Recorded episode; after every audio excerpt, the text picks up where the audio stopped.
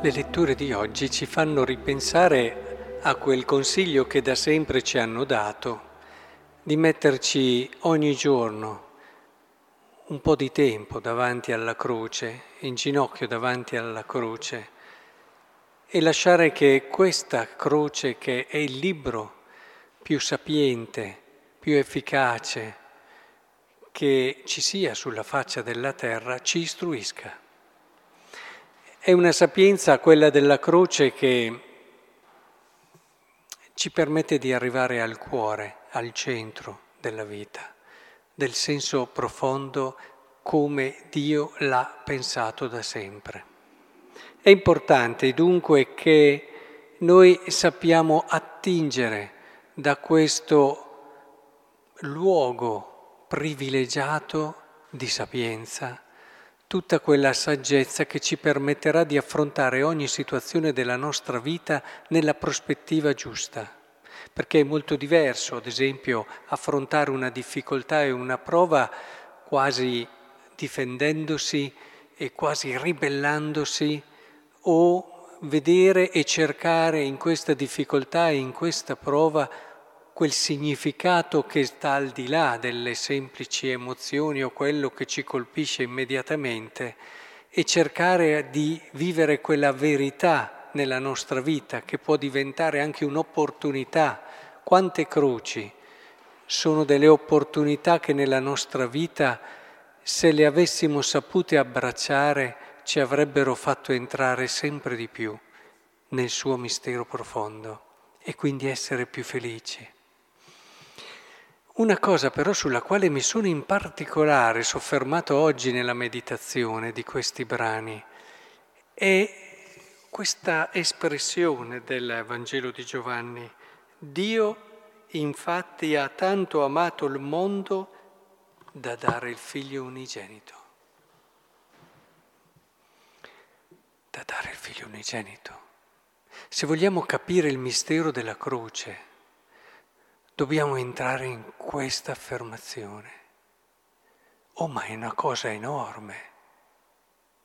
Noi pensiamo sempre a Dio, è là, beato, Lui è Dio, può fare tutto quello che vuole. Oh, ma vi rendete conto che cosa può voler dire dare Dio che ha dato suo figlio, con tutto quello che sappiamo è successo. Tremano i polsi, eh? Se uno poi è genitore, dare suo figlio. Dio ha tanto amato, sì, perché non c'è amore più grande di dare non la propria vita, quello è un grande amore, ma il più grande di tutti è dare il proprio figlio. E è importante cogliere questo. Io quando mi metto in preghiera, in ginocchio, davanti alla croce, mi perdo davanti a questo mistero. Ma Dio, perché hai accettato tutto questo? Non ci rendiamo conto di che cosa ha voluto dire per Dio dare il suo figlio. È vero, Dio non può soffrire, dicono la teologia, eccetera, ma non trascuriamo questa cosa. Il fatto che Lui eh, sia Dio e quindi non vuol dire che non possa anche passare da questa, andando poi oltre in una prospettiva di salvezza, ma Dio è onnisciente, sapeva già che sarebbe risorto.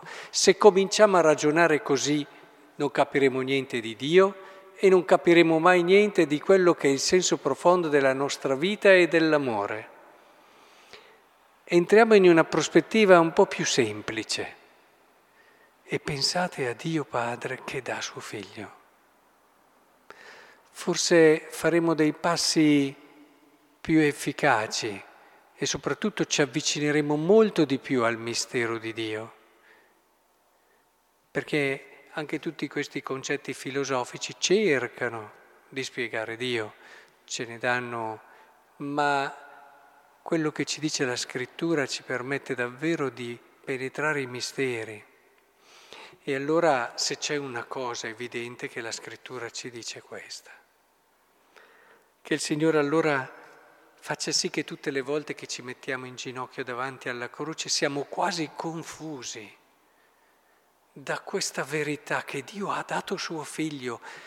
Dinanzi a questa verità, vedete, quando mi viene istintivo magari dire a Dio, ma Signore, ma perché hai permesso questo nella mia vita, ma dove sei, eccetera, mi si scioglie tutto, ma proprio scioglie letteralmente. Non riesco neanche più a rivolgermi a Dio lamentandomi, anche se sono magari travolto da grosse prove, perché questo dare suo figlio è più grande è sempre più grande di qualsiasi prova ci possa capitare.